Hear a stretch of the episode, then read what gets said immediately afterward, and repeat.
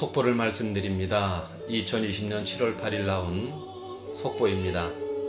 7월 10일 18시부터 교회 예배 외에 소모임, 단체 식사 금지할 뿐만 아니라 QR코드를 의무화하겠다고 정부에서 발표를 했습니다.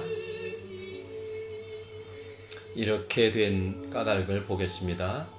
앞으로 교회에서 정규 예배 외에 수련회나 성경 공부 모임, 성가대 연습 등의 소규모 대면 모임이나 행사, 단체 식사가 금지된다.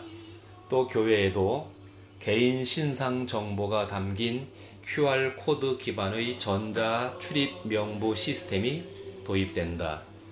중앙재난안전대책본부, 약칭으로 중대본은 8일 신종 코로나 바이러스 감염증, 일명 코로나19, 원래는 우한 폐렴, 확산 방지를 위해 이 같은 내용이 담긴 강화된 방역 수칙을 시행한다고 밝혔다. 이번 조치는 오는 10일 오후 6시부터 적용된다. 새 방역 수칙에 따르면 우선 예배가 아닌 교회 명의의 소모임과 행사는 금지된다.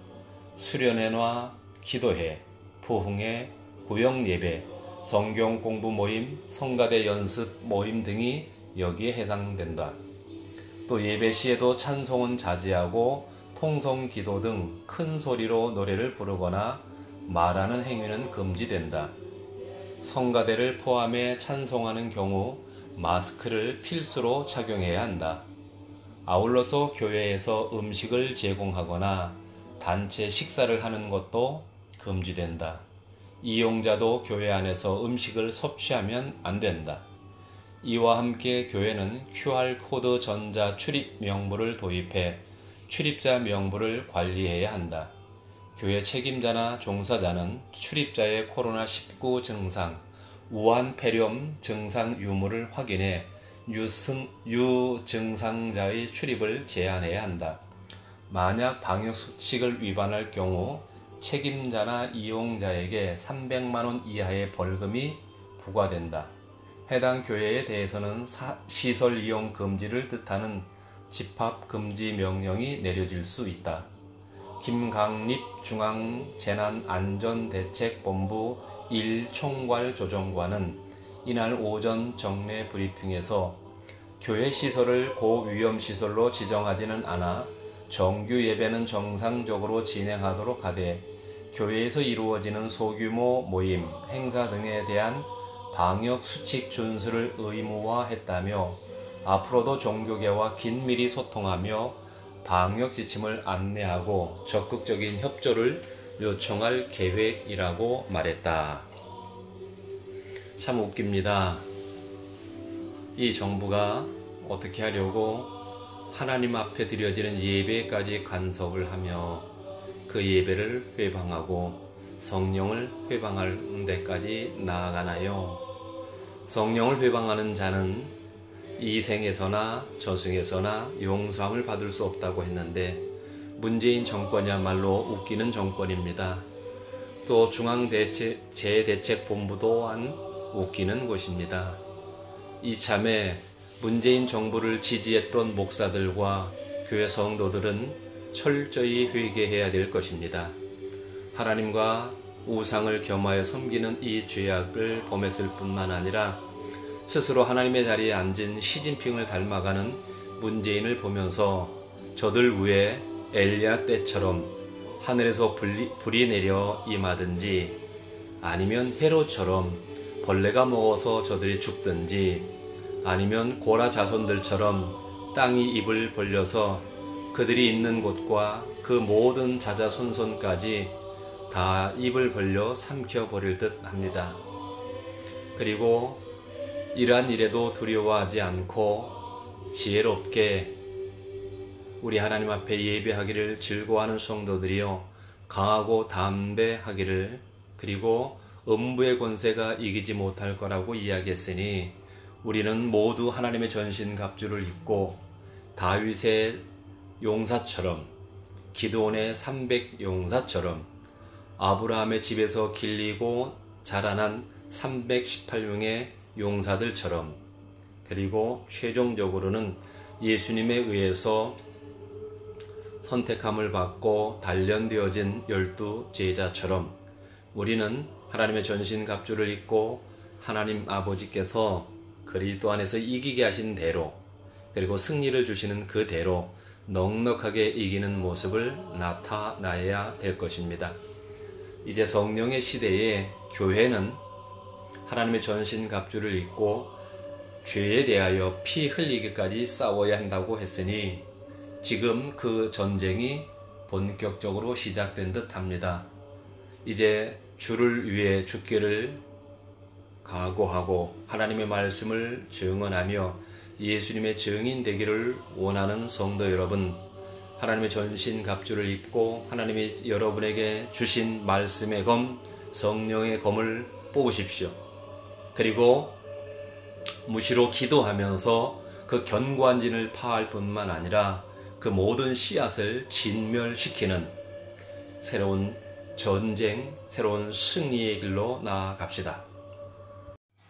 할렐루야, 우리 주 예수 그리스도 이름으로 어, 축복하고 사랑합니다. 이 방송을 듣는 모든 형제 자매들 다 행복하시고 건강하시고 만사에 형통하시기를 주 예수님의 이름으로 축복합니다.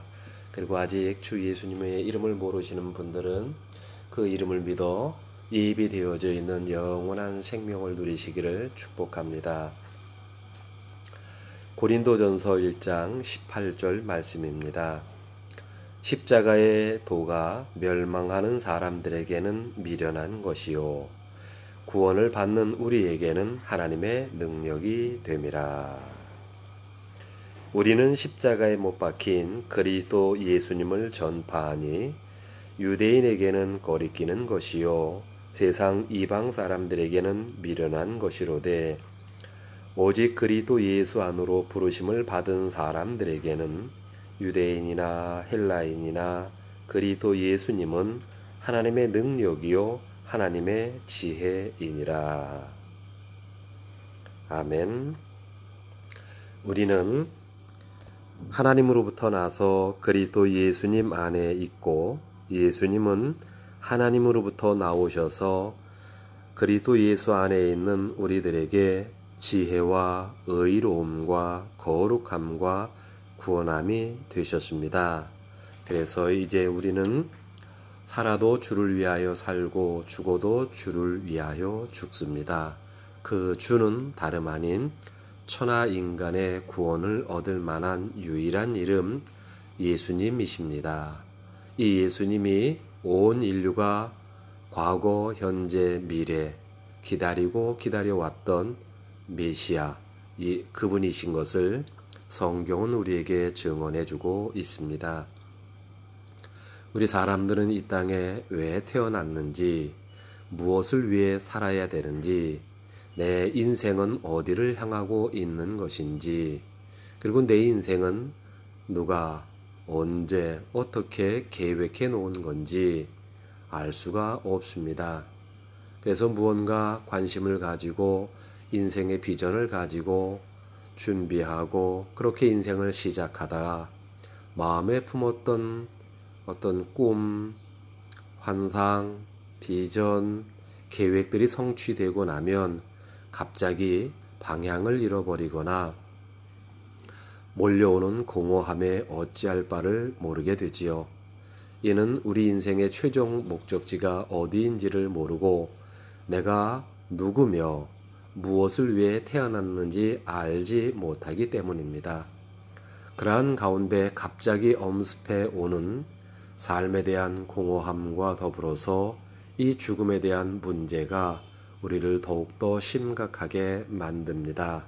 그리고 그 죽음의 문제를 어떻게 대처하느냐에 따라서 아직 살아보지도 않고 아직 꿈꾸지도 않았던 새로운 무한한 삶을 향해 출발하든지 아니면 자기 자신의 옛 모습을 바라보면서 더 이상 삶의 의미를 찾지 못하고 방황하거나 비참한 불행을 만들기도 합니다.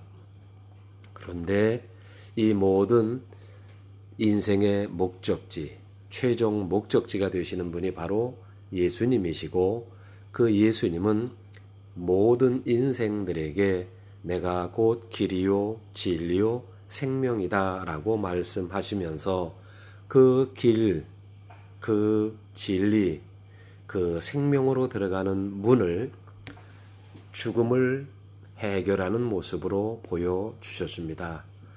우리 기독교인들에게 있는 자랑거리 가운데 하나가 십자가입니다.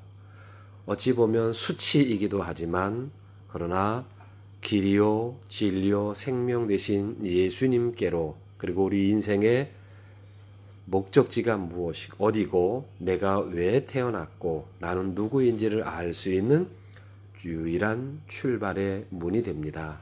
그래서 그것을 성경은 십자가의 도라고 말합니다. 이 문을 발견하고 그리로 가는 길을 찾은 사람들을 일컬어서 하나님의 자녀 그리도인이라고 이야기를 합니다. 오늘도 이 문을 찾고 이 길에 들어서기를 다시 한번 주의 이름으로 축복하며 예수님의 이름을 붙잡으십시오.